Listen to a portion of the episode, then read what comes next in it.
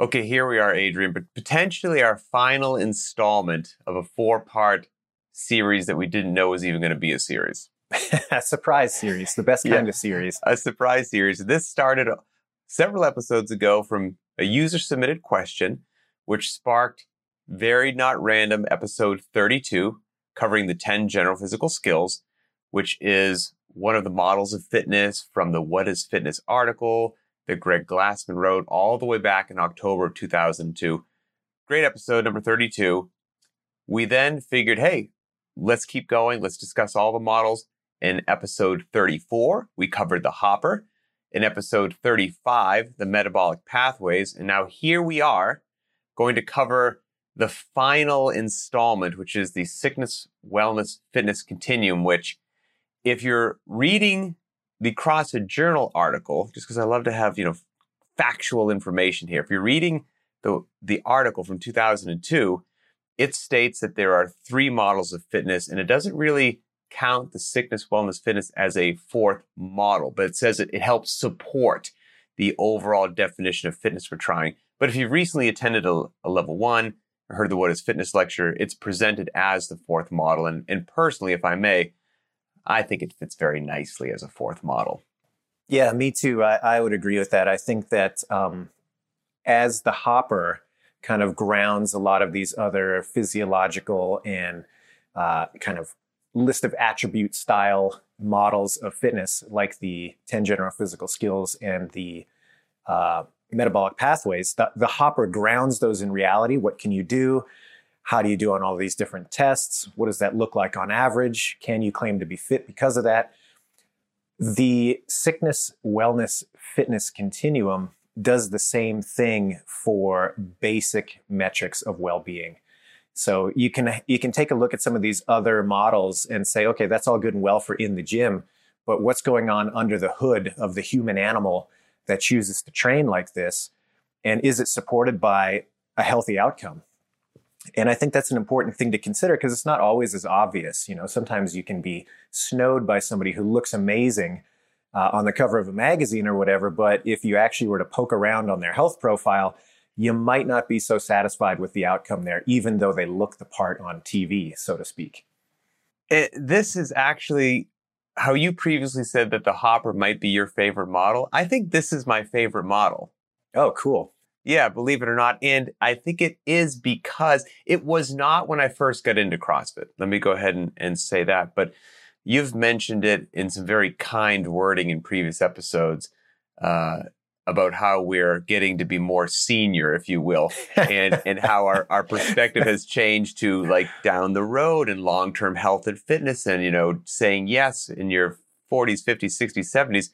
I think the sickness, wellness, fitness continuum really encapsulates that as well of, of me wanting to make sure that I'm doing what I'm doing inside the gym and outside of the gym. So I'm going to have this long, happy, healthy life. And if I'm not paying attention to some of these markers that occur in the 23 hours a day I spend outside of the gym, I'm doing myself, I think anyway, a disservice to such a substantial degree that cannot be undone no matter how hard I work in one hour in the gym. And so I think this is, you know, either the silent killer or the silent ally that is really helping you kind of get to that next level of your of your long-term health and fitness.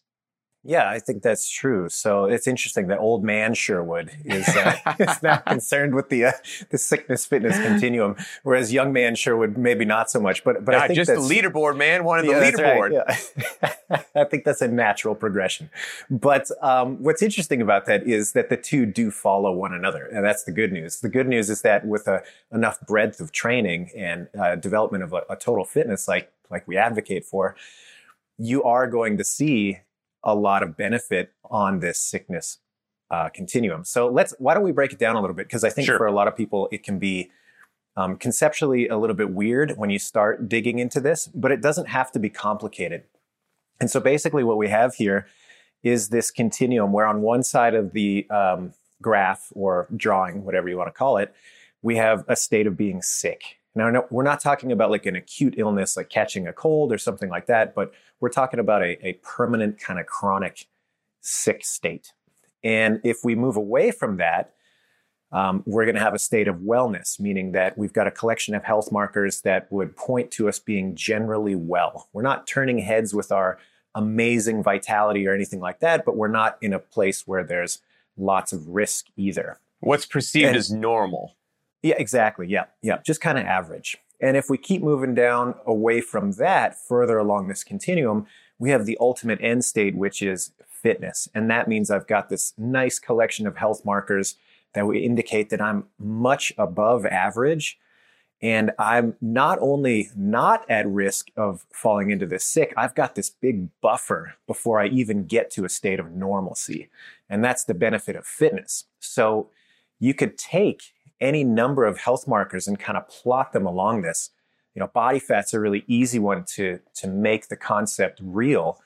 So if we took an individual and let's say they had 40% body fat, most people will agree that that range is generally unhealthy. It's going to be associated with mm-hmm. a lot of adverse effect. Um, so that's going to be plotted on that side. Now, let's say we take that individual, we say, hey, look, 40% is not where you want to be. And they say, okay, great. How can I change this? They make some lifestyle changes. They start getting um, some things in order.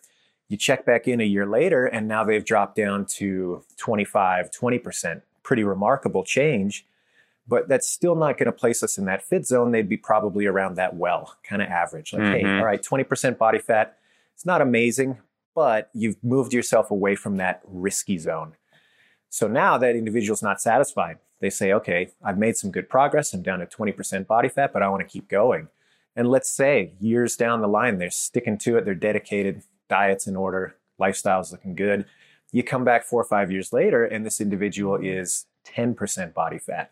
That's a pretty remarkable transition from 40 to 10 but you know let's let's say that it happens. Right.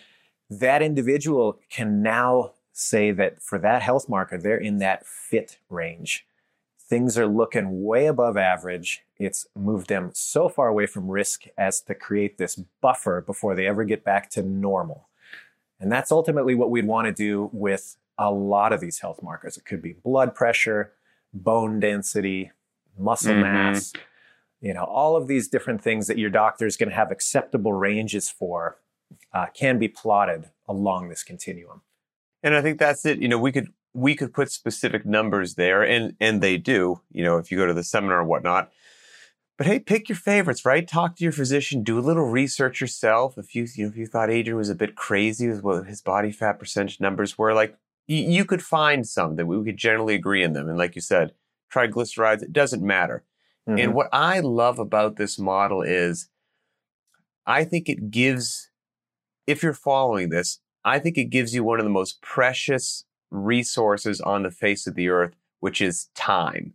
You know, they always used to say that if you think about this, where you've got fitness all the way on one side, sickness on the other extreme, and in the middle is wellness or normalcy, that if you're living your life on the fit side, with all of your markers wonderfully placed over there, you're not going to go from 10% body fat immediately to 40%. You're going to have to pass yep. through 12, 15, 17, 18, 20, 22.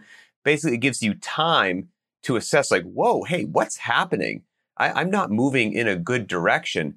But by the time you went from 10 to 12 to 15 to 17 to 18 to 20, you're still in what's considered normal. You're still in a range where your physician's still going to give you a high five on the way out the door and tell you to keep up the yeah. great work.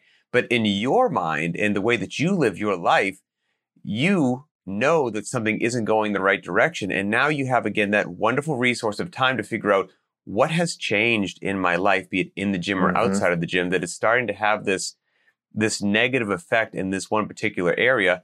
Figure out what it is get the make a rudder adjustment if needed, correct course, and get back on track. Whereas if you're living your life in normal, in made 20, 25%, well, your next step is to sick. Well, you don't want your next step to be sick. It's great when you're fit. Your next step is to normal. And if mm-hmm. you're living your life in that sick category, well, then your next step might be in the emergency room or some sort of actual critical care because you have not given yourself any buffer, any wiggle room, any forgiveness at all. So that's what I love about this. If you're living your life with the goal of being in that fitness area, you have time and time mm-hmm. is time is what you need to to figure it out. Yeah, absolutely. And you know, to extend the analogy, I think about it like a bank account. I mean, if I am riding the line of of a zero balance in my bank account and I lose my job, I mean, that's a dire circumstance because I don't know how I'm going to make rent. I don't know how I'm going to pay for my lifestyle, all that kind of stuff. But I've got a million dollars banked, just hanging out, waiting for me uh, for a rainy day, and I lose my job or I, I no longer have a stream of income. You know what? I'll find another one. It's not that big of a deal. I've got time. And it's exactly like you said. So, yeah, creating that buffer, I think, is critical. And, and it especially speaks to more holistically this idea of what are we training for in the first place? We're training for the events and, and um, actualities of, of life. There's going to be some bumps along the road. You're going to have times where you know things fall off a little bit due to circumstances outside of your control or just uh, just changes um, perfect example you know i mean you just had a uh, a daughter, and uh, it hasn't been a super smooth ride so far. no, it has not. Cer- certain things, uh, you know, have to give way to new responsibilities, and you know that could probably result in a little bit of a backtick in some of these things. But because you've been doing what you're supposed to, and you had your ducks in a row, and everything's looking pretty good, you've got that buffer. It's not that big of a deal. This is what you've been training for. And so, in effect, it's like you're allowed to tap into this resource that you've been accruing over time. And that's so powerful when things aren't always stacked in your favor. And I think that's something that's overlooked a lot of the time. I agree. And in the article, you know, obviously a, a key point of what we're talking about, the health markers that we've been discussing, you want those to move in the right direction. Don't get me wrong, squatting, deadlifting, thrusters, pull ups, intensity will all be your friends. But a large part of that also is going to be, again, those decisions you make outside the gym. How's mm-hmm. your sleep? How's your diet? How's your stress levels? The diet is going to be a huge factor in this. And straight out of the article from 2002, uh, Greg wrote, Done right, fitness provides a great margin of protection against the ravages of time and disease where you find otherwise, examine the fitness protocol, especially the diet. Fitness is and should be super wellness. Sickness, wellness, and fitness are measures of the same entity, and a fitness regime that does not support health is not CrossFit. So again, constantly varied function moves at high intensity, but then they have to be supported with the diet and lifestyle that will move not just your Fran time in the right direction. And, and if your Fran time is improving, it's a very good indicator that you're making some smart decisions outside the gym. But yeah, exactly. Make, make sure that the diet is going well also because as we talked about before we clicked on the camera here, it's interesting that we have to say this every now and then because some things that are now potentially just assumed as general knowledge that was not always the case. And this article written in 2002 was in a time where a lot of these ideas were contrarian and revolutionary and went against the grain. And back then in 2002, there were many experts, if you will, or big um, fitness organizations that actually separated health and fitness and believed that mm-hmm. you could be fit and actually not have great health markers. And that didn't sit well with Greg, didn't sit well with the CrossFit ethos or whatnot. And some of those classic observations were getting back to what we spoke about as defining fitness, where people thought that endurance athletes ruled the roost. Well, look at this guy, you know, this man or woman, great endurance athlete, but ravaged by some sort of illness or cancer or had a heart attack. And truth be told, they probably weren't making some of the best decisions nutrition wise outside of the gym as they could have been to support a healthy lifestyle. Well, and what's interesting is if we go back and we talk about the breadth of fitness that we're really trying to develop, you know, it's um, very similar to the breadth of health markers that we want to see move in the right direction. It's not a singular data point that is of interest. It is the constellation of results moving. And um, you're going to see an interesting phenomena when you do what you're supposed to be in the gym, which is a lot of variance, uh, well applied. Um, and what I'm kind of dancing around here is this idea that just like we cannot claim to be the fittest person by only being good at one thing, we can't claim to be healthy by only having one metric that looks really outstanding. And you're going to see a lot of overlap between the two of them. And I'll give you a few examples. You know, if we isolate one, let's say something like um, muscle mass. And you know, it's pretty accepted that as people age, their muscle mass, total muscle mass tends to decline. That's not news to anybody who's paying attention.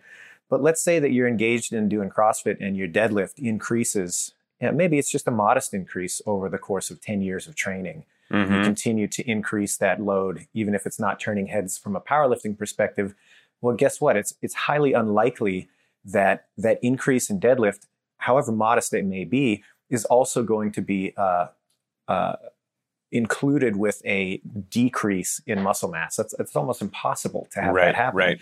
Um, which kind of leads me to my next point of okay, so that's great. We can see this kind of one to one relationship, but what about that outlier athlete that you were talking about, the endurance athlete that has a couple of these well established um, physical attributes and probably a couple of well established health markers?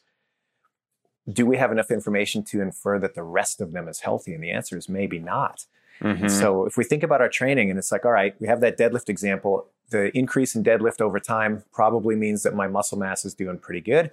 If I have that same thing happening with my Fran time, my 10K run, right. my ability to do muscle ups, my ability to do uh, a rowing workout, my ability to hike, my ability to do all these things.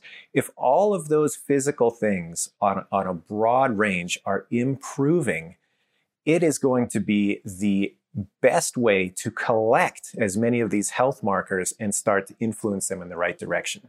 Because it's entirely possible if you're only looking at one attribute that you might have one or two of those that are really, really good, but the other ones are kind of forgotten about. Okay. Your, your power lifter is another great example. You look at muscle mass, bone density; those guys are off the charts. I mean, they're, they're mm-hmm. among the best in in the world when you look at those in isolation. But there's plenty of other health markers that you could probably point to that aren't going to be in such good shape if that's all that they're interested in. Resting heart rate might not be amazing. Blood pressure could be in the toilet. Uh, body fat percentage, even though you've got this amazing muscle mass, the body fat percentage that goes along with that might not be favorable. So you can see this kind of separation where certain attributes are heading in one direction and certain are heading in the opposite. And that's something that through a breadth of training we can we can avoid to a lot of to a big degree anyway. The wonders of variance, once again, exactly, is, yeah. is you know not to as soon as you make you draw a line in the sand, you make a hard uh, opinion, you alienate people, people get upset. That's not my intention. So let me let me preface this. But but if you didn't have variance in your program and you just squatted and deadlifted while you're doing amazing functional movements that you need to do for life, you could not necessarily be healthy from all these, you know, the blood work that your doctor would take, even though you have an impressive sure. squat and deadlift. And same deal if you're just running long every day. Well, it's fantastic that you're not sitting on the couch. I mean, and I mean that genuinely, but that shouldn't be confused with well-rounded health and fitness as well. But if you are doing a little bit of everything, which is again the beauty of CrossFit programming from short to long, everything between, lightweight to heavyweight, everything between, gymnastics in there as well, with true variance. And all of those things seem to be going in the right direction.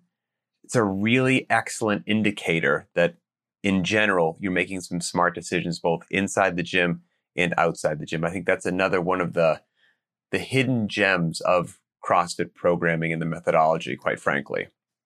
Yeah, I couldn't agree more. It's it's really the big net, so to speak. That's what we're interested in. What is and, the biggest net that's going to catch the most things and influence them in the right way? And another thing that was written in the original article in 2002, which I think is um, fitting these days, and we still find ourselves in the pandemic, right? And Greg wrote back in 2002, and it's, it's his words, not mine, a few sentences, so I'll read here. And this is the start of the sickness, wellness, fitness section in the What is Fitness article. He says, There's another aspect to CrossFit's fitness that is of great interest and immense value to us. We have observed that nearly every measurable value of health can be placed on a continuum that ranges from sickness to wellness to fitness. Tough to measure, we would even add mental health to this observation. depression is clearly mitigated by proper diet and exercise, i.e., genuine fitness. So clearly not saying that, hey, if you just work out every day, you're not going to have any, you know, um, mental hardships going on. So please don't. all it know, takes. yeah, right. Please don't misinterpret what I'm saying. But, but you know, with everything that's been going on in the world and some of the um, depression, anxiety, and mental struggles that it has caused in people, certainly some of those are require some sort of clinical intervention, and that should be sought out beyond a shadow of a doubt. But but outside of that, you know, some of the most powerful things you can do to keep yourself functioning well between the ears is diet and how you're moving your body. And so once again, that classic CrossFit prescription lends itself to moving the needle forward, even in some areas that are potentially a bit difficult to measure, right? Such as Yeah. mood and how you're feeling. So I think once again, that's these are all aspects of why I love the sickness, wellness, fitness continuum so much. And I'll even, unless you've got anything else, I'll end on this one other aspect of the pandemic, which I know can be a touchy subject. So I'm well, going to hold just, on. Before, oh, before you get there, let me just pop in. Please. This kind of jog my memory. I, I, I'm paraphrasing, and I can't remember where I picked this up, but you know, there's a lot of lip service given to um, kind of mind body these days, and inferring that there's a separation mm, or implying that there's a separation between the two. And uh, again, I'm I'm paraphrasing here, and I can't remember who to give credit to, but basically, the brain is an organ like all other organs, and it will respond physiologically like all other organs to healthy things that you are engaged in. And so, just because it might be our favorite organ and the most complex organ doesn't separate it from the realities of what is good for everything else within the system. So it's easy to forget that sometimes because you've got this complicated consciousness that you're carrying around. But hey, man, at the end of the day, it's an organ and it's going to be positively influenced the same way that your stomach, skin, heart, lungs, etc., are influenced. and I know it's anecdotal, and I'm a control group of one, but I, I know for me personally, regardless of the loading on the bar, regardless of whether I PR or don't PR, whatever the clock says, the overwhelming majority of the time, no matter what kind of a day I'm having, I feel better after I work out. I mean, that that in and of itself, for my personal physical and mental health, is one of the reasons that I am dedicated every day to getting in the garage and, and getting after it, whether I want to work out or not, because afterwards, so worth it. 100%. I will second that every day of the week. There are many, many, many times where I'm like, ah, I just don't want to go and do it. I've got not enough time. I'm stressed about other things in my life. And I try to come up with the excuse to not work out. But when I do it, I never regret it. It's, Yep. uh, it's that's very much a constant. And the other thing I was going to say about the pandemic is, you know, what a hot button topic, regardless of where you stand on any of the issues that are so polarizing these days. I feel very confident that, you know, you're heading into a pandemic. Like, let's rewind the clock a couple of years. Don't know the severity, don't know really much about it all. Far more unknowns than knowns. If you look at the sickness, wellness, fitness continuum, would you rather enter that unknown in the sick category, in the well category, or in the fit category? Any day of the week, CrossFit talks about the unknown and the unknowable. There was an unknown and unknowable that nobody saw coming, and I'm I feel profoundly filled with gratitude that I entered that unknown to the best of my ability with as much of my life in the fit category as possible. And I'm sure there'll be something else one year, two years, 10 years down the road. And, and I hope to be in the fit camp as well, because I think it is one of the most preventative things that we can do, quite frankly. Yeah, and to bring it back to a theme that I always feel strongly about, and that's this uh, this idea of kind of personal and physical freedom. Uh, you know, once you look at this model and you understand it, you can't help but come away with the fact that you have direct influence over a lot of this. Now, it's not to say that you can control every aspect. I mean, catastrophe can befall Sure. any one of us. You know, Absolutely. plenty, plenty of things that are outside of your control. There's no denying that. However, there's a whole lot of things that are within your control and you can influence and you can put yourself in a better position to face some of those things that inevitably will pop up. And, and so recognizing that and, and having kind of visualization behind that through models like this, I find to be really powerful, especially when you're having those days where you're like, I'd rather not go to the gym. You know, you can kind of have that in the back of your mind and be like, oh yeah, this is another deposit in that bank account that is going to pay off dividends later. Absolutely. And there may, you know, there may be things outside your control, right? We, you just don't know if you got something dealt in your genetic cards that hasn't yet reared its head yet. You, just, you, you can't control that, but to the best of your ability, what you can control, eh, you might as well. You might as well try to stack the deck in your favor to the best of your ability. And anything outside of that, it's in somebody else's hands. It's not in your hands, but you yep. do what you can. So yeah, that this is my favorite. My favorite of the four models. It's uh Take it from old man Sherwood. as, as more years go by, it, it fires me up. Uh, as I look as I look down the road, I'm like, yeah, this is this is the path ahead, inside the gym and outside the gym, the sickness, wellness, fitness continuum. So it's been it's been one of the many powerful things from the What is Fitness article that absolutely stood what I thought I knew on my head and just shook all the old thoughts out and, and, and replaced some very powerful, potent ones in there. So, absolutely. Again, if you haven't read the article, check it out. Go to Google, type in CrossFit Journal, What is Fitness? It was in October 2002. You'll absolutely love it. And again, for references, this is the fourth of the four model, four models, and the other episodes are varied, not random 32, 34, and 35. So now that we've put a bow on this, as we always say, appreciate everybody listening in audio format. But do us a favor, go to the BTWB YouTube channel, go to this episode, and you've heard what we have to say and our thoughts, but we want to know what you think. That way everybody gets smarter and better and we share our experiences. What's your interpretation of this model? Now that we've got all four, do you see the big picture? Do you have a favorite? Do you have an idea for new content or a show? Let us know. We read all those things. We appreciate it. For Adrian Bozman, I'm Pat Sherwood, and we will see you next time.